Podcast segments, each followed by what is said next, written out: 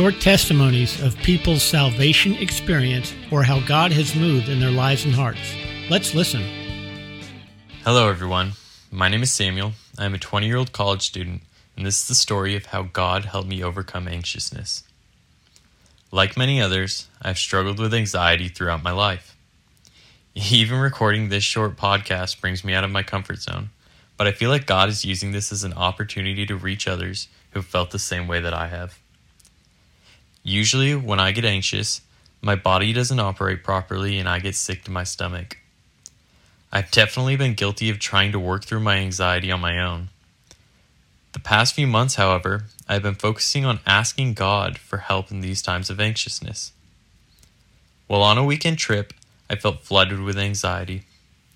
I went to God with this anxiousness and prayed for His peace to come over me. The anxiety went away and I didn't get sick. Few hours later, I felt anxious again and I immediately prayed for God to help me. I felt God's peace come over me again. I shared this story with my friend Charlie, and he showed me Philippians 4 6 through 7. It says, Don't worry or be anxious about anything.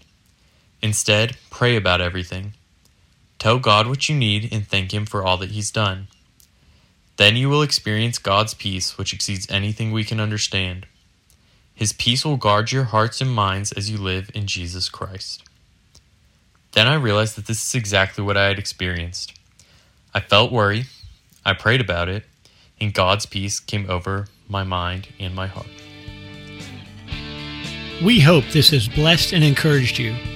For you overcome by the blood of the Lamb and the word of your testimony. So, what's your story?